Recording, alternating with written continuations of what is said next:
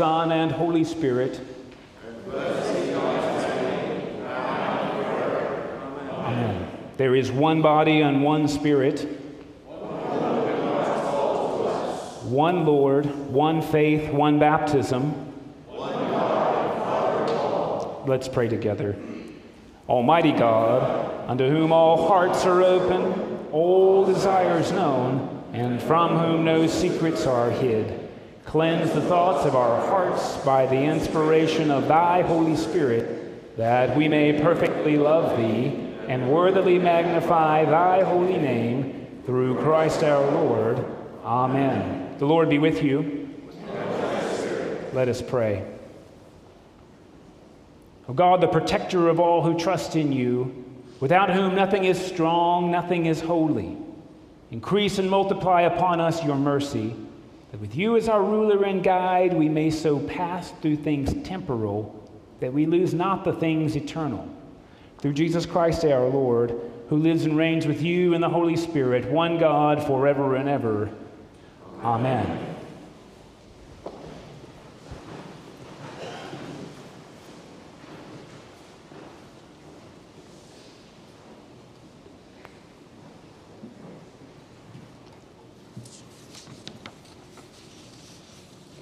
A reading from 2 Samuel. In the spring of the year, the time when kings go out to battle, David sent Joab with his officers and all Israel with him. They ravaged the Ammonites and besieged Rabbah. But David remained in Jerusalem. It happened late one afternoon when David rose from his couch and was walking about on the roof of the king's house that he saw from the roof a woman bathing. The woman was very beautiful. David sent someone to inquire about the woman. It was reported, This is Bathsheba, daughter of Eliam, the wife of Uriah the Hittite. So David sent messengers to get her, and she came to him, and he lay with her. Now she was purifying herself after her period. Then she returned to her house. The woman conceived, and she sent and told David, I am pregnant. So David sent word to Joab, Send me Uriah the Hittite. And Joab sent Uriah to David. When Uriah came to him, David asked how Joab and the people fared and how the war was going. Then David said to Uriah, Go down to your house and wash your feet. Uriah went out of the king's house, and there followed him a present from the king. But Uriah slept at the entrance of the king's house with all the servants of his lord, and did not go down to his house. When they told David, Uriah did not go down to his house, David said to Uriah, You have just come from a journey. Why did you not go down to your house? Uriah said to David, The ark and Israel and Judah remain in booths, and my lord Joab and the servants of my lord are camping in the open field. Shall I then go to my house to eat and to drink and to lie with my wife? As you live and as your soul lives, I will do no such thing. Then David said to Uriah, remain here today also, and tomorrow I will send you back. So Uriah remained in Jerusalem that day. On the next day, David invited him to eat and drink in his presence and made him drunk. And in the evening he went out to lie on his couch with the servants of his Lord, but he did not go down to his house. In the morning, David wrote a letter to Joab and sent it by the hand of Uriah. In the letter, he wrote, Set Uriah in the forefront of the hardest fighting, and then draw back from him so that he may be struck down and die. Hear what the Lord is saying to God's people.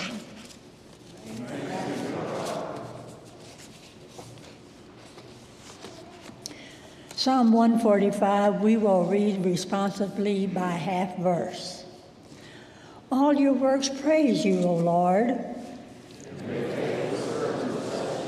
They make known the glory of your reign. That the peoples may know of your power. Your reign is an everlasting reign. O Lord, you are faithful in all your words. The, the Lord upholds all those who fall. The eyes of all wait upon you, O Lord. You open wide your hand. O Lord, you are righteous in all your ways. O Lord, you are near to those who call upon you.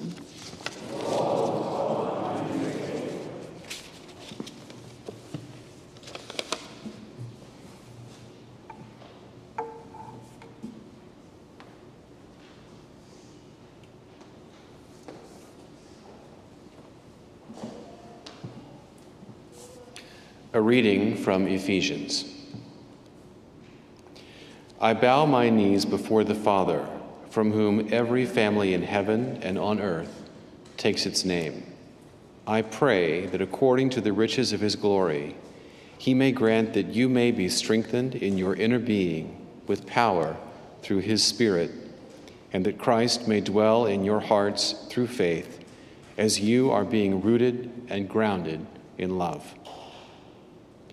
I pray that you may have the power to comprehend with all the saints what is the breadth and length and height and depth, and to know the love of Christ that surpasses knowledge, so that you may be filled with all the fullness of God. Now, to him who, by the power at work within us, is able to accomplish abundantly far more than all we can ask or imagine to him be glory in the church and in Christ Jesus to all generations, forever and ever. Amen. Hear what the Spirit is saying to God's people. Thanks be to God.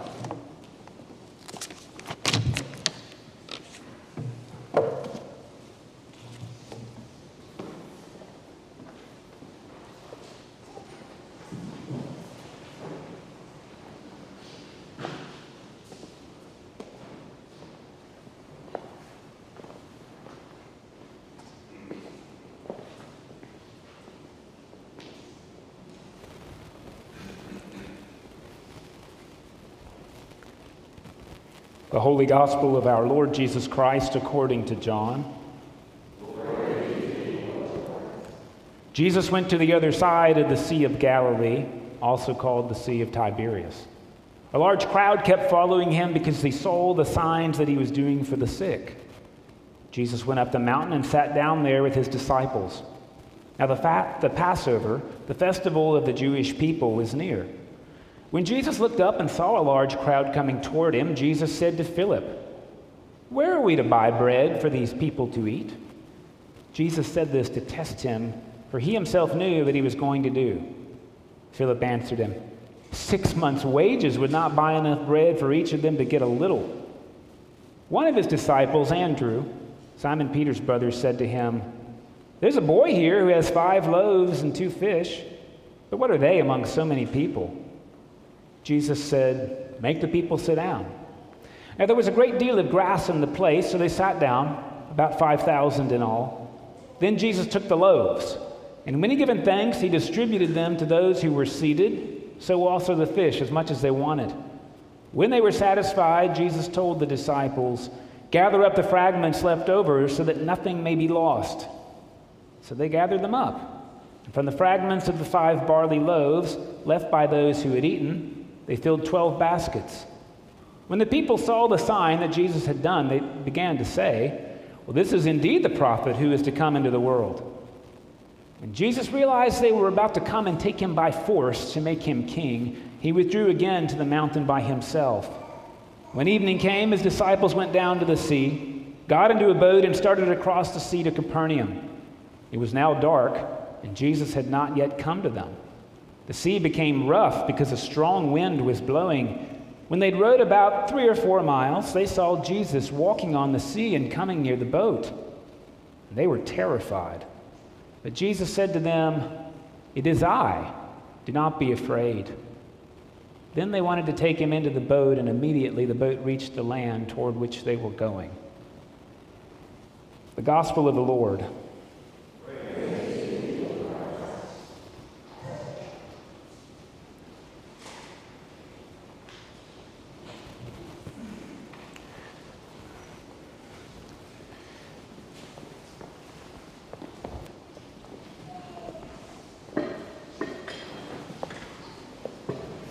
Please be seated. Oh, you beat me. Good. uh, I'm not sure if you realize we are part of something called the Revised Common Lectionary. This informs most of our services in the Episcopal Church. And normally, what we do is in a three year cycle labeled years A, B, and C, we read scriptures each week from the Hebrew Bible, sometimes called the Old Testament, from the Psalter, from uh, New Testament epistles, and from the Gospels. And the authors of the Revised Common Lectionary, or maybe I should say the compilers, they had some decent sense when they put this together to realize that there are stories in the Bible that maybe shouldn't be shared in public because, after all, talking about Judges 19, if you've read the Bible, you know what I'm talking about, over a fried chicken dinner lunch, well, it's challenging. Uh, you might go home and read Judges 19 now, and you'll see why we don't read it in church. It never shows up on Sunday in the lectionary because it's unsavory. I'm just going to tell you. Somehow, this reading from 2 Samuel's made it in today. I, I don't know what the guys were thinking, but since it's there, I feel like we'd better talk about it. And here's what I want you to know I grew up in a church in which David was presumed to be the hero. He had a heart after God's own. The guy couldn't really do much wrong. Now, sure, he ends up doing some bad stuff, but the way I learned this story as a kid was that Bathsheba was a seductress. And she was up on the roof doing some kind of dance, and that's what overcome, overcame David's better judgment. And so he's only partially to blame. It's really this lady's fault. And I want to tell you, the story goes to great pains to resist that reading. So here are the pains the story goes to. The lady's called Bathsheba, which in Hebrew means perfect daughter. Her father is called Eliam, which means my God's people. And her husband is called Uriah, which means the light of God.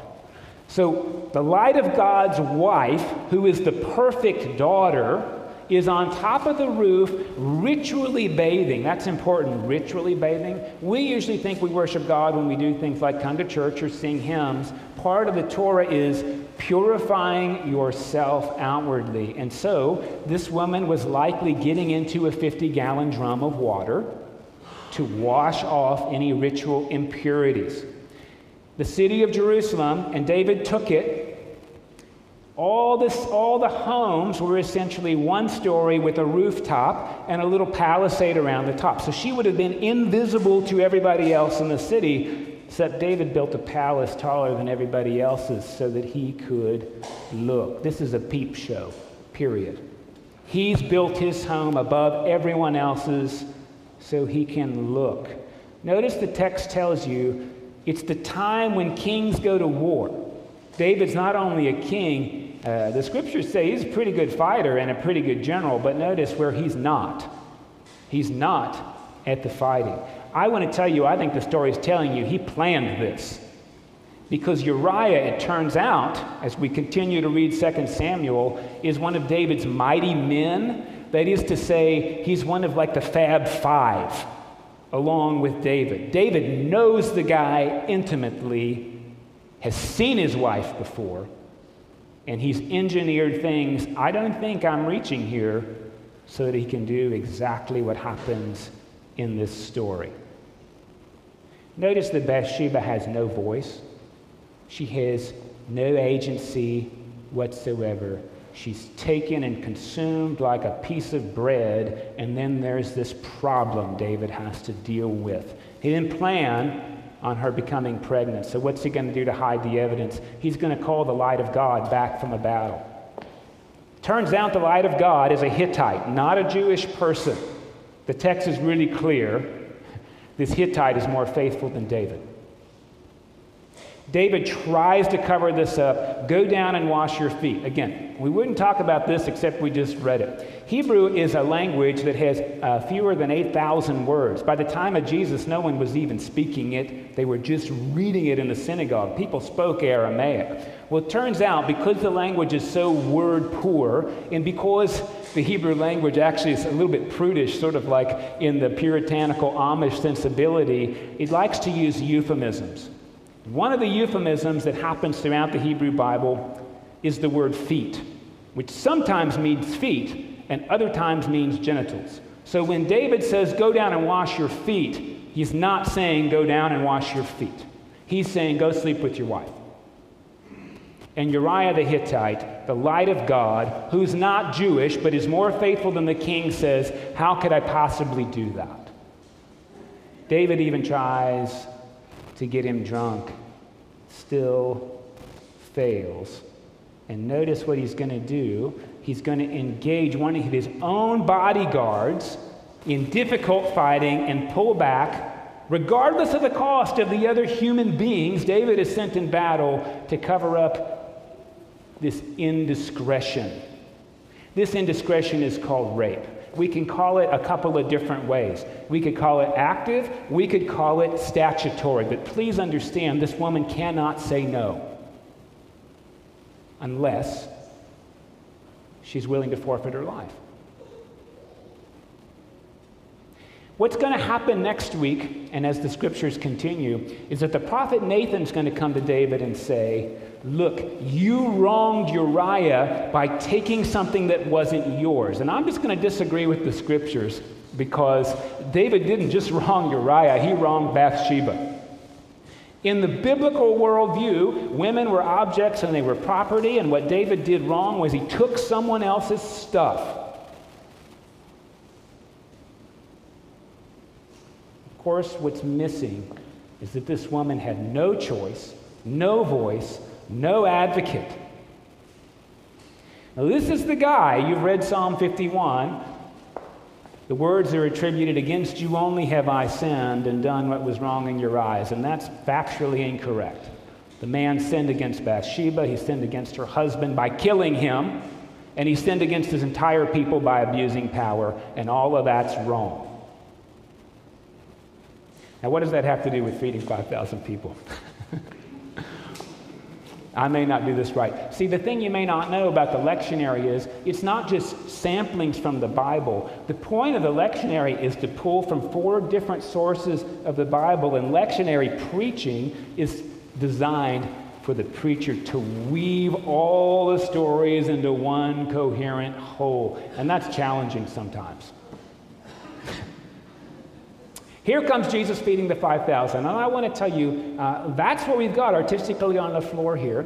This is modeled off of a mosaic that's about 1,600 years old, found in Capernaum, where the site, there's a church built on the site where Jesus supposedly did this. So this mosaic is a copy of the one found in that church in Israel. Um, you know this story. Here is Jesus testing his disciples Clearly, they fail.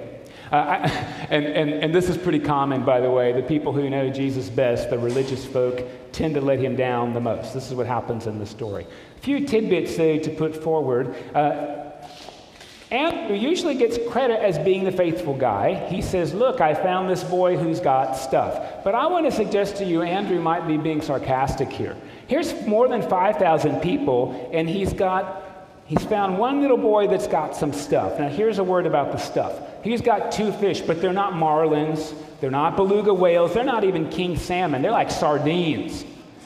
Two. Please understand the quantity. This is lunch for a child, not for an adult. He's got five loaves of bread. Please don't think two pound loaves that come from an artisanal baker. Please think smaller than an English muffin. Five little half English muffins is what he's got. And John is the one who does this. No other gospel does it. John is really clear that these are barley loaves. Now, that may not be important on the surface, but I want you to know, and I, I learned this from my dad a long time ago. My, some of you may remember this, maybe not. My dad grew up in rural Kentucky in the late 40s, and his family was by no means affluent. But one thing they were not going to do was eat wheat bread, because that was for poor people. So my dad grew up eating white bread. Now, the tables have turned, right? But this was a really big thing. He was not going to eat wheat bread. Well, the same is true in this story. Barley loaves are the poorest of fare. What's the analog? Little kid went through the Wendy's drive through and got two things on the 90, 99 cent value menu, which you know are not nutritionally good for you, and that's all they got. And Andrew says, Hi, look, here's this kid's got this stuff. Let's just pass that out, Jesus. Let's see what happens. Then the miracle happens, right? Now, we don't know how this works. Some people think that this is kind of like spell casting, and Jesus said some magic words and then things multiply. I want you to know, interestingly enough, there was a New Testament scholar who wrote after World War II, German guy named Rudolf Bultmann. And he said, You know, a lot of times people can't even relate to these miracle stories because they don't see those things happening in everyday life. So Rudolf Bultmann did something called the demythologization of the New Testament. He tried to say, Let's take some of the mythic miracle stuff out so people can relate to the story. And Rudolf Bultmann said, hey, here's maybe what happened.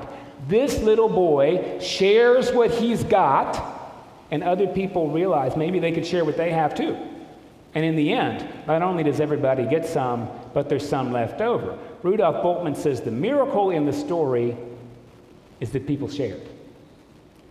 I actually don't care which one you believe or one of the other ideas about how this works. It is clear what the story is telling us and it's something that children almost always nail us on as adults. This story is about scale. And maybe you've heard that starfish story. it was real popular 20 years ago.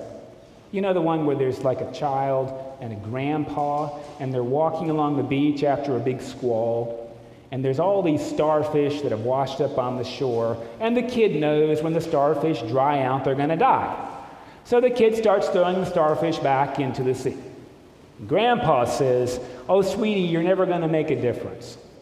And the little boy says, or the little girl, depending which version of the story, takes a starfish, throws it in, and says, I made a difference to that one. Kids are really clever about this because I don't know if your parents ever tried to shame you when you were a child, like you bought you a donut and you ate half the donut and then you put it down and they said, there are starving children in Africa. And you know what children will do that adults will never do? They'll say, let's mail it to Africa. And adults say, no, no, no, it won't keep. You eat it. You know, what's amazing is that kids will actually do something like, let's mail it, or um, I'll share my chicken nuggets with 5,000 people. I mean, that's what happens in the story. Because somehow kids, unlike us adults, seem to understand that making a difference for that one, when we put that in the hands of God, makes a difference for the cosmos.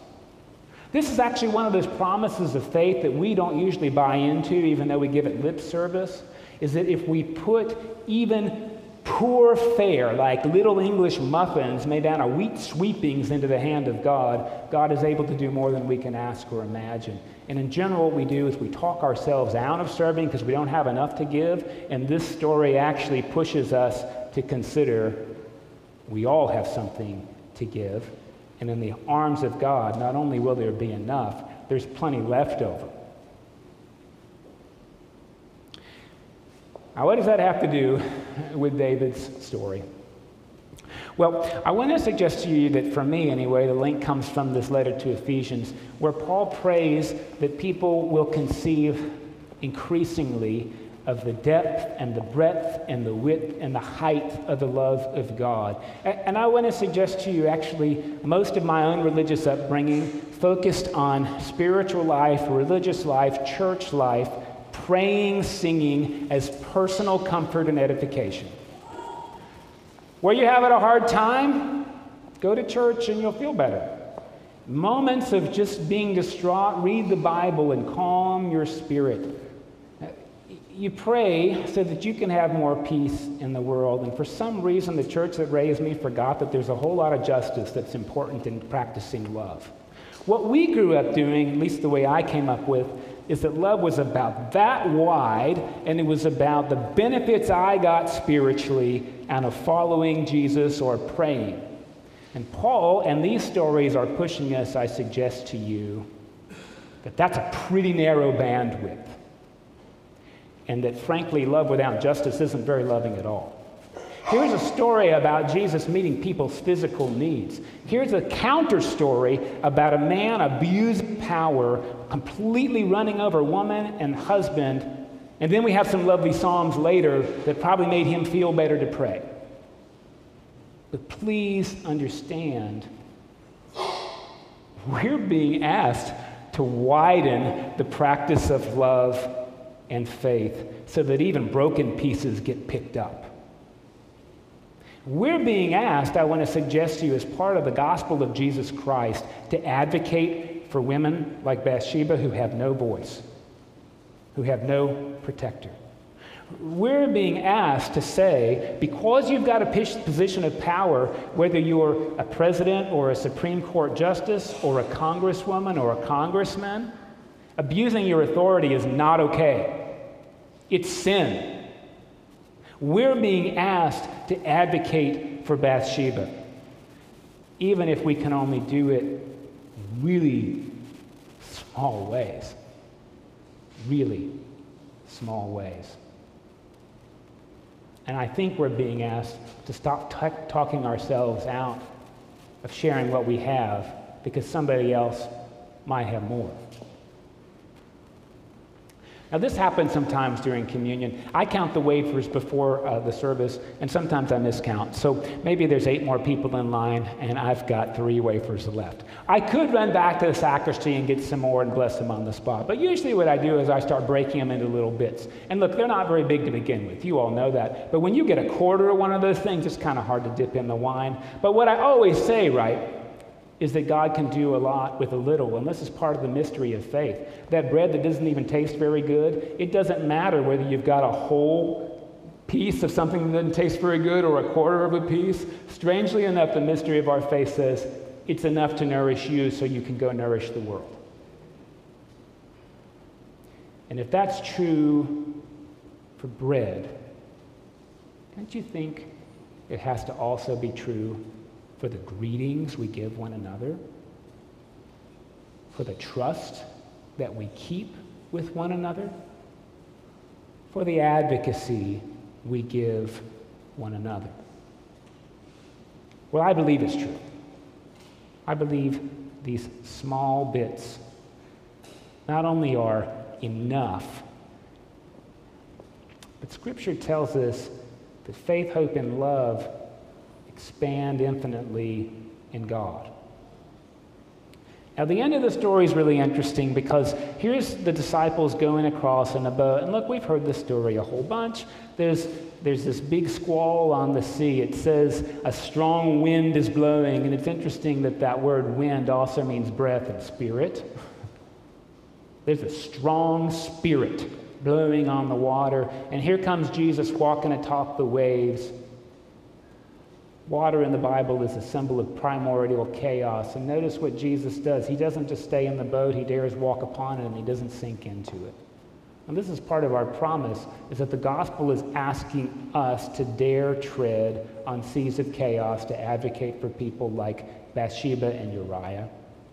The gospel is asking us to do this in the smallest of possible ways. There's a hungry world out there, and God would delight for us to be nourished in that world.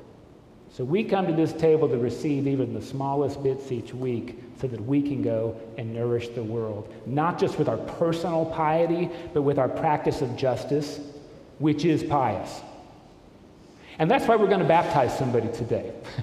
You see, this is a really wonderful thing. Now, we don't always get to do adult baptism in the Episcopal Church, and it's lovely that we get to because part of what we're doing, and I love what we have here, you won't find it really anywhere else. Somebody actually called me a month ago and said, I saw that thing and I want one for my church. How do I get one? Which is kind of funny because uh, that took a year to get that one. Um, What I love about it is a couple of things. When we baptize somebody, we're acknowledging that every human being is a pearl in God's oyster. Well, what better visual is there than that? You know, the other reason we use shells, I think I've told you this before, is actually from a pilgrimage route that started about 1600 years ago, the Way of St. James. In Spanish, it's called Santiago de Compostela. So, what was happening is pilgrims throughout Europe were walking really long way, like the French way is 850 kilometers. They were walking to this church towards the coast in Spain. They would have this pilgrim's mass and then they'd go to the beach. And the beach, they thought, when the world was flat, that if you went far off the beach, you'd fall off the world. So, what they did when they made this pilgrimage is they went to the beach and they picked up shells and they brought back shells from the edge of the earth. And they were so important, they took them to their churches and told the priest, baptize with the shells. If you're ever wondering why we do it, that's the story. Because someone went to the edge of the world and brought back this shell, the symbol of life, the symbol of beauty that comes off the edge of the world. Well, we've got this little baptismal shell that went into outer space on a space shuttle. Not this one, that one's too heavy. We got this one. Part of what we say is not only are we pearls in God's oyster, but God would like us to expand the horizons of our universe. Part of growing the width and depth and depth and breadth of our faith is to stop living in a two dimensional world that's all about our own comfort. We're supposed to live in a three, a four dimensional universe in which our comfort and nourishment intersect with the growth of love for every created, not just human being, but with creation itself.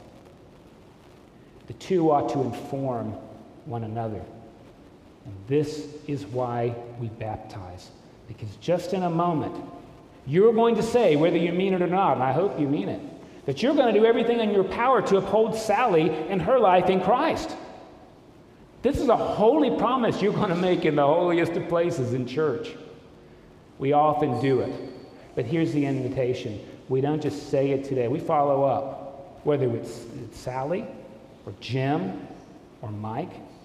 Because when this happened to me, someone else said those words We will. We will.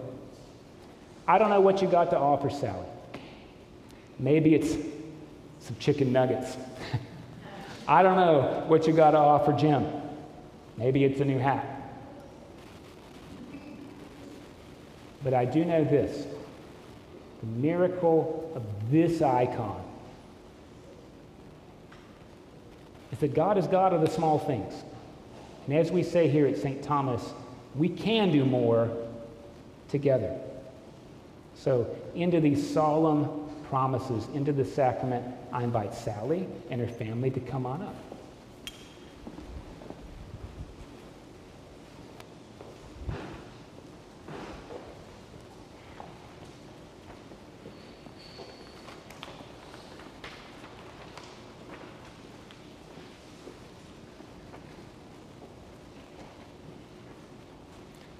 I present Sally Abbott to receive the sacrament of baptism. Sally, do you desire to be baptized? Now, these words are not just for you and your family. I'm going to extend it to the congregation because this is something we all get to renew. So please follow along here. Sally, do you, church, do you, renounce Satan and all the spiritual forces of wickedness that rebel against God? Do you renounce the evil powers of this world, like we read about in the David story, which corrupt and destroy the creatures of God? Do you renounce all sinful desires that draw you from the love of God? Do you turn to Jesus Christ and accept Him as your Savior? Do you put your whole trust in His grace and love? Do you promise to follow and obey Him as your Lord? Will all you who witness these vows do all in your power to support Sally in her life with Christ? We will. Then please join me in standing as you're able, and let us join with Sally, who's committing herself to Christ, and renew our own baptismal covenant. Do you believe in God the Father? I believe in God the Father Almighty, creator Do you believe in Jesus Christ, the Son of God?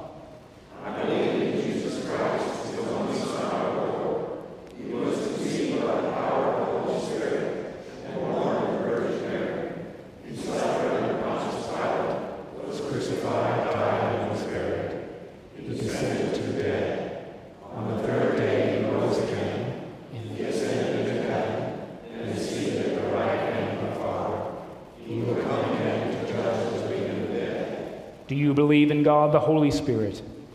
I believe in the Holy Spirit, the Holy Catholic Church, the communion of saints, the forgiveness of sins, the resurrection of the body, and the life everlasting. Will you continue in the apostles' teaching and fellowship, in the breaking of bread and in the prayers? I will, with God's help. Will you persevere in resisting evil, and whenever you fall into sin, repent and return to the Lord? Will you proclaim by word and example the good news of God in Christ?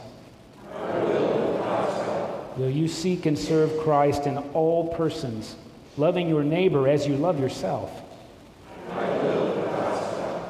Will you strive for justice and peace among all people and respect the dignity of every human being?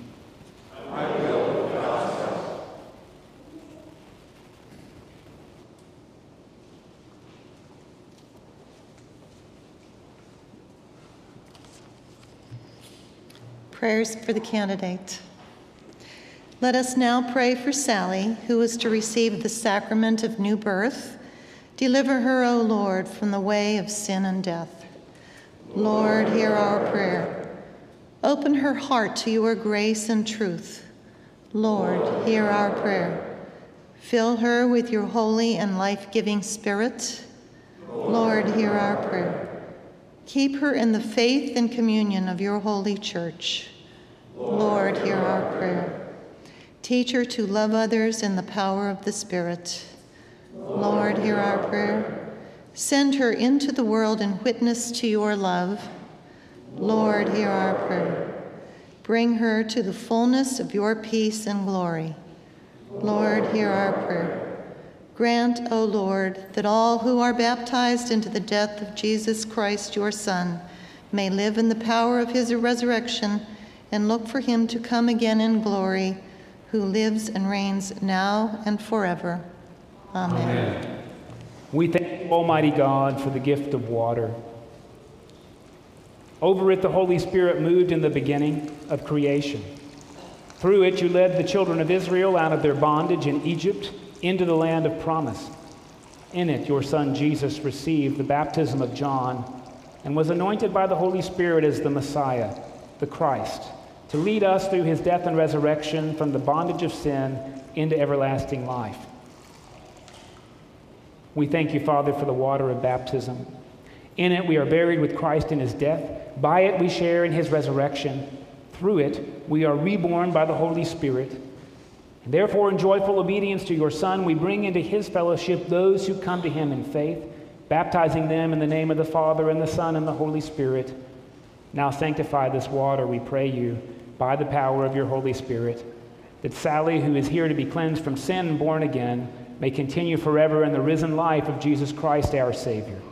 To him, to you, and to the Holy Spirit be all honor and glory, now and forever. Amen. Amen.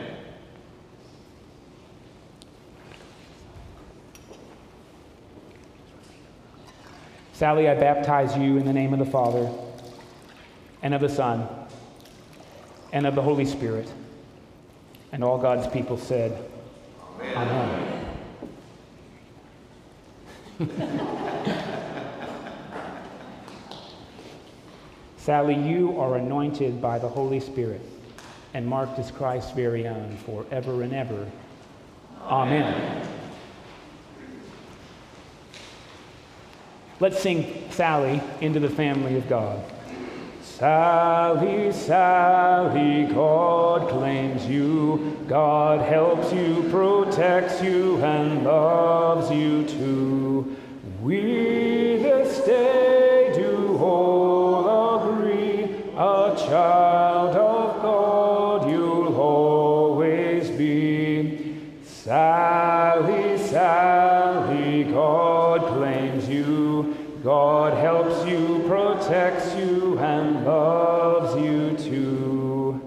Let us pray.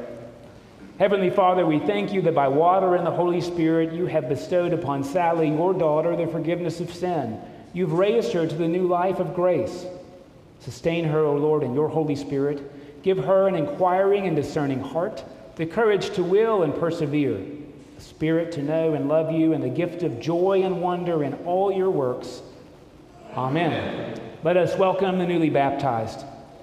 We receive you into the household of God, confess the faith of Christ crucified, proclaim his resurrection, and share with us in his eternal priesthood. And now we can do what we do outside of church. We can celebrate with our hands.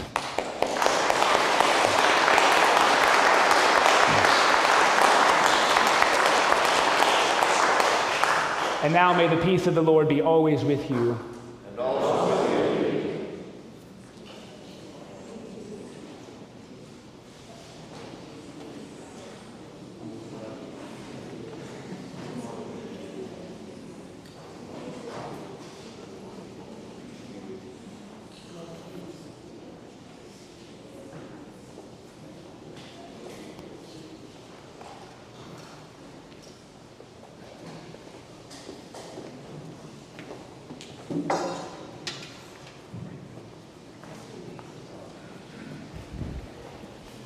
Good morning, and thank you for worshiping with us at St. Thomas today. Uh, really exciting to be able to celebrate a baptism in the middle of July.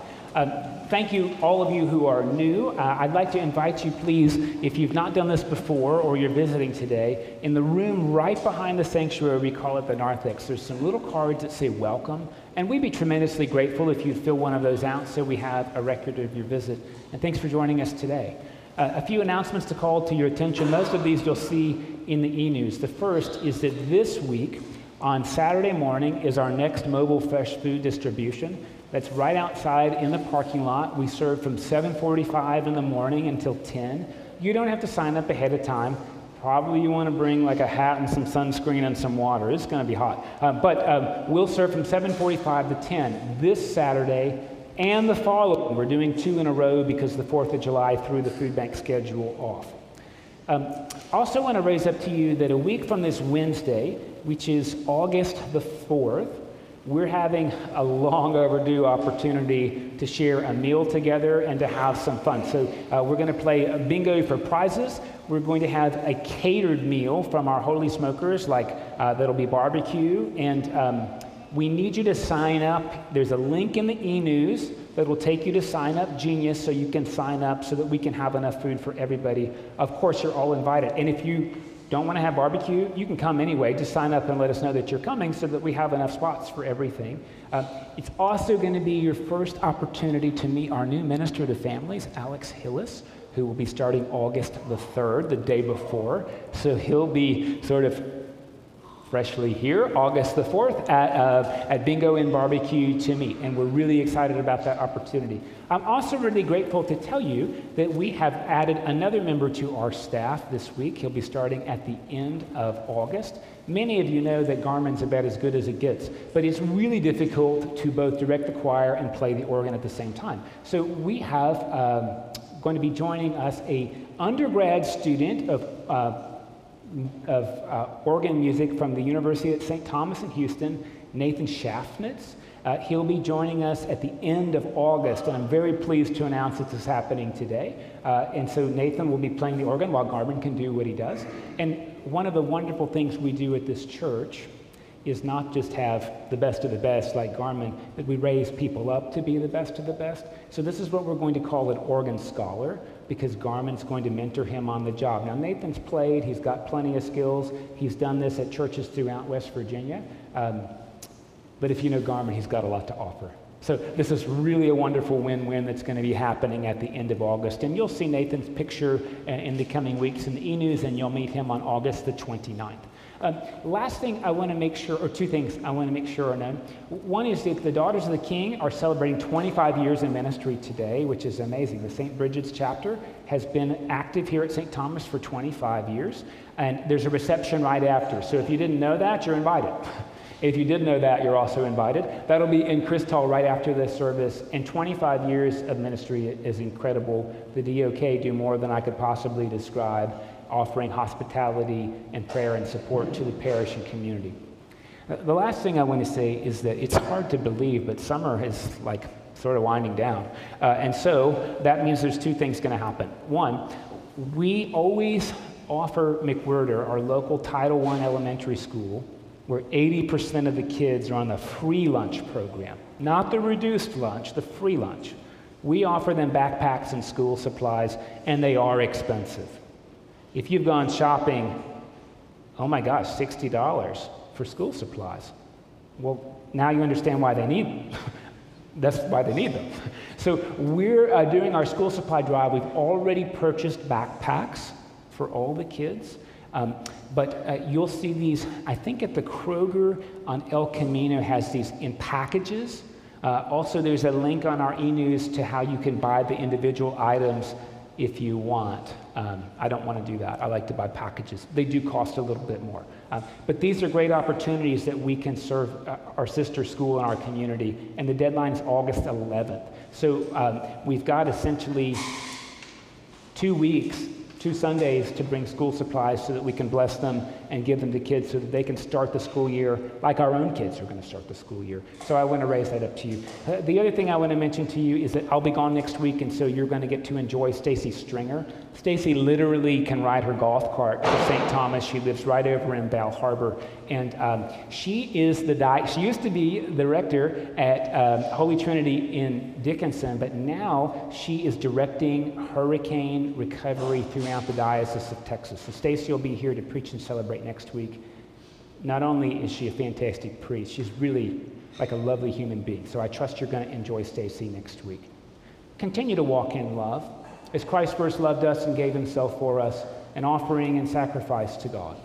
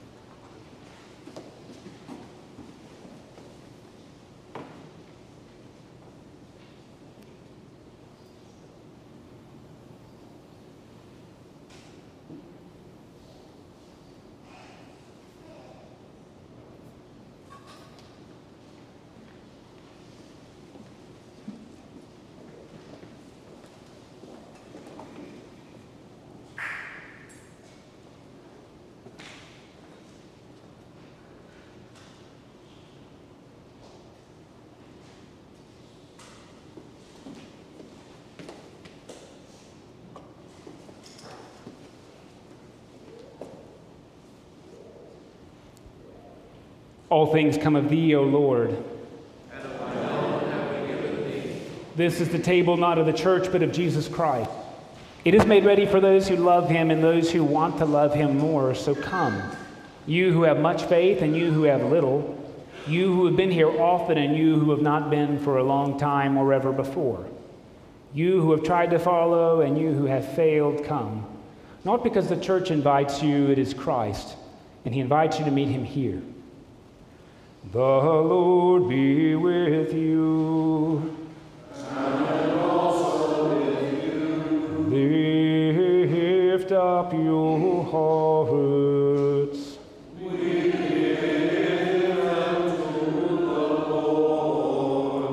Let us give thanks to the Lord our God.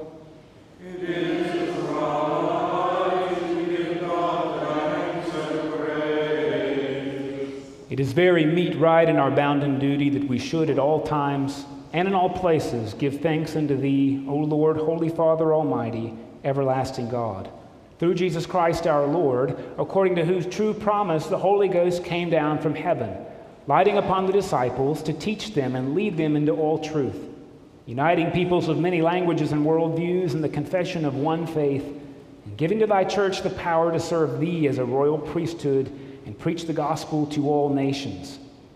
And therefore, with angels and archangels and with all the company of heaven, we laud and magnify thy glorious name, evermore praising thee and singing, Santo, Santo, Santo, mi corazón te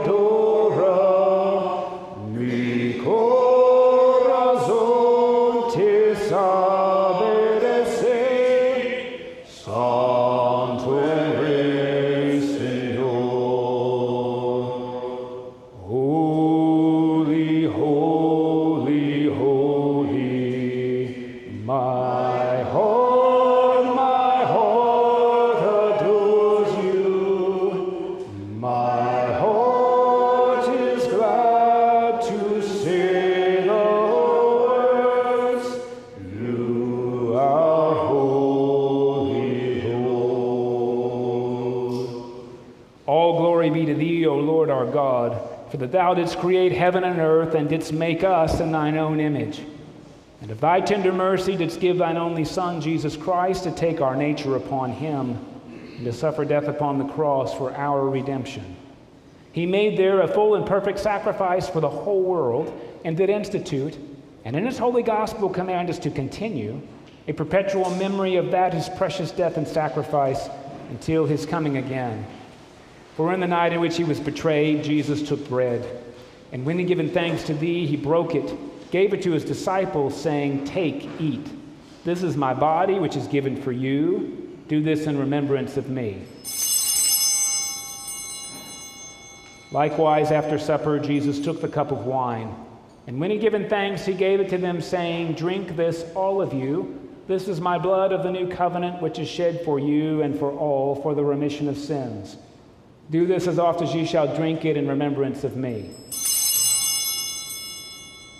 Wherefore, O Lord and Heavenly Father, we thy people do celebrate and make with these thy holy gifts, which we now offer unto thee, the memorial thy Son hath commanded us to make, having in remembrance his blessed passion and precious death, his mighty resurrection and glorious ascension, and looking for his coming again with power and great glory. And we most humbly beseech thee, O merciful Father, to hear us, and with thy word and Holy Spirit to bless and sanctify these gifts of bread and wine, that they may be unto us the body and blood of thy dearly beloved Son, Jesus Christ. And we earnestly desire thy fatherly goodness to accept this, our sacrifice of praise and thanksgiving, whereby we offer and present unto thee, O Lord, ourselves, our souls and bodies. Grant, we beseech thee, that all who partake of this holy communion may worthily receive the most precious body and blood of thy Son, Jesus Christ, and be filled with thy grace and heavenly benediction. And also that we and all thy whole church may be made one body with him, that he may dwell in us and we in him through the same Jesus Christ our Lord. By whom and with whom and in whom, in the unity of the Holy Ghost, all honor and glory be unto thee, O Father Almighty, world without end. Amen. And now, as our Savior Christ has taught us, we are bold to pray, Our Father, who art in heaven, hallowed be thy name. Thy kingdom come, thy will be done, on earth as it is in heaven. Give us this day our daily bread, and forgive us our trespasses, as we forgive those who trespass against us. And lead us not into temptation, but deliver us from evil. For thine is the kingdom, and the power, and the glory, forever and ever. Amen. And now, in the spirit of Pentecost, I invite you to pray with me that same prayer as thought to be written by Karen Loveland. I made a mistake in the bulletin. It stops in the middle as forever as we will ever come. So, it stops right before our woman. our mother, which art the earth, nurturing are thy ways, thy web of life be woven, thy way be found within, as it is all around. Thank you this day for our daily bread and sweat, and forgive us our misuse of you as we forgive others their misuse of us. And lead us not into exploitation, but deliver us from lording it over you and over each other and over all our other fellow creatures. For thine are the waters of life, the hills, valleys, and plains of home, the breeding, seeding, feeding ground, for now and for as close to forever as we will ever come. Amen. Alleluia. Christ our Passover is sacrificed for us. Therefore, let us keep the feast. Alleluia. These are the gifts of God for you, the people of God. Feed on them in your hearts by faith and with thanksgiving.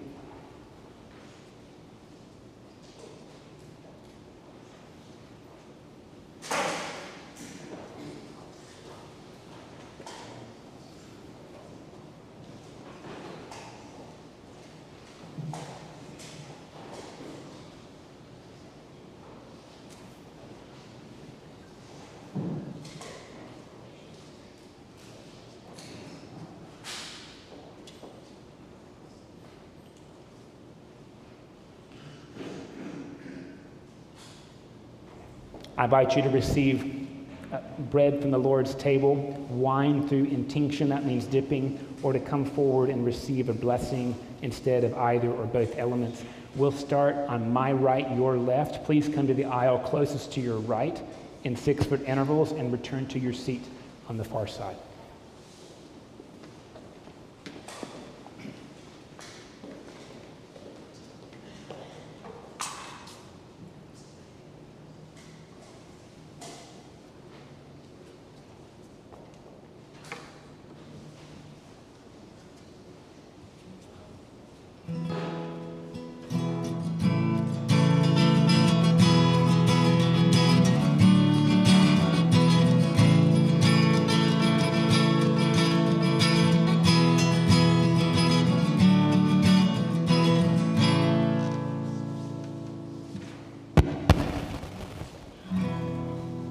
common by. The garden made us rich in our diversity. Gathered in the name of Jesus, richer still in unity. Let us bring. No, that's terrible. Sorry. I just have to find my key.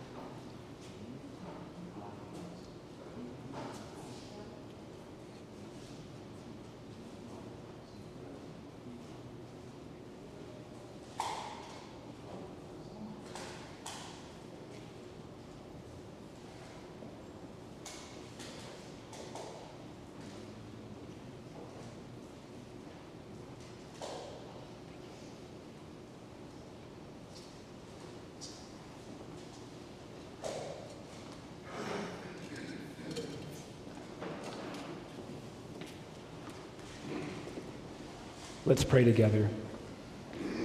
God of truth, we have seen with our eyes and touched with our hands the bread of life.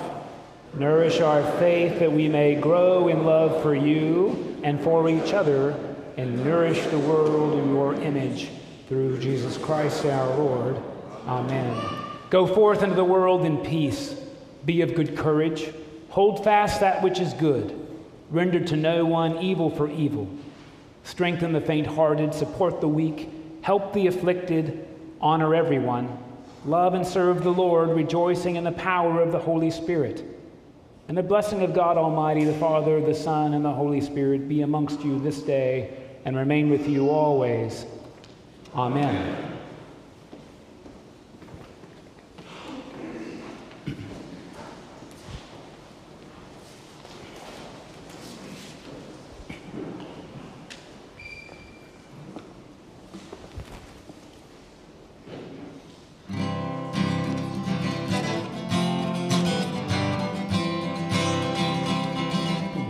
you let me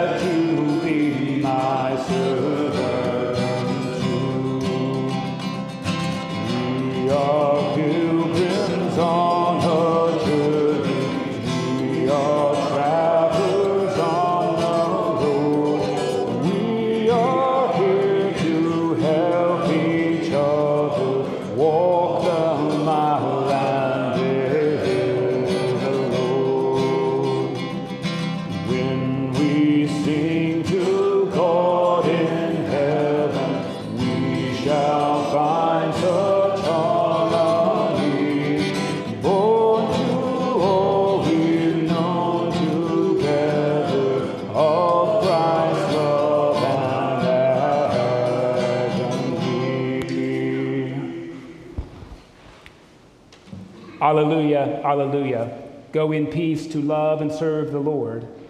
Thanks be to God. Hallelujah. alleluia.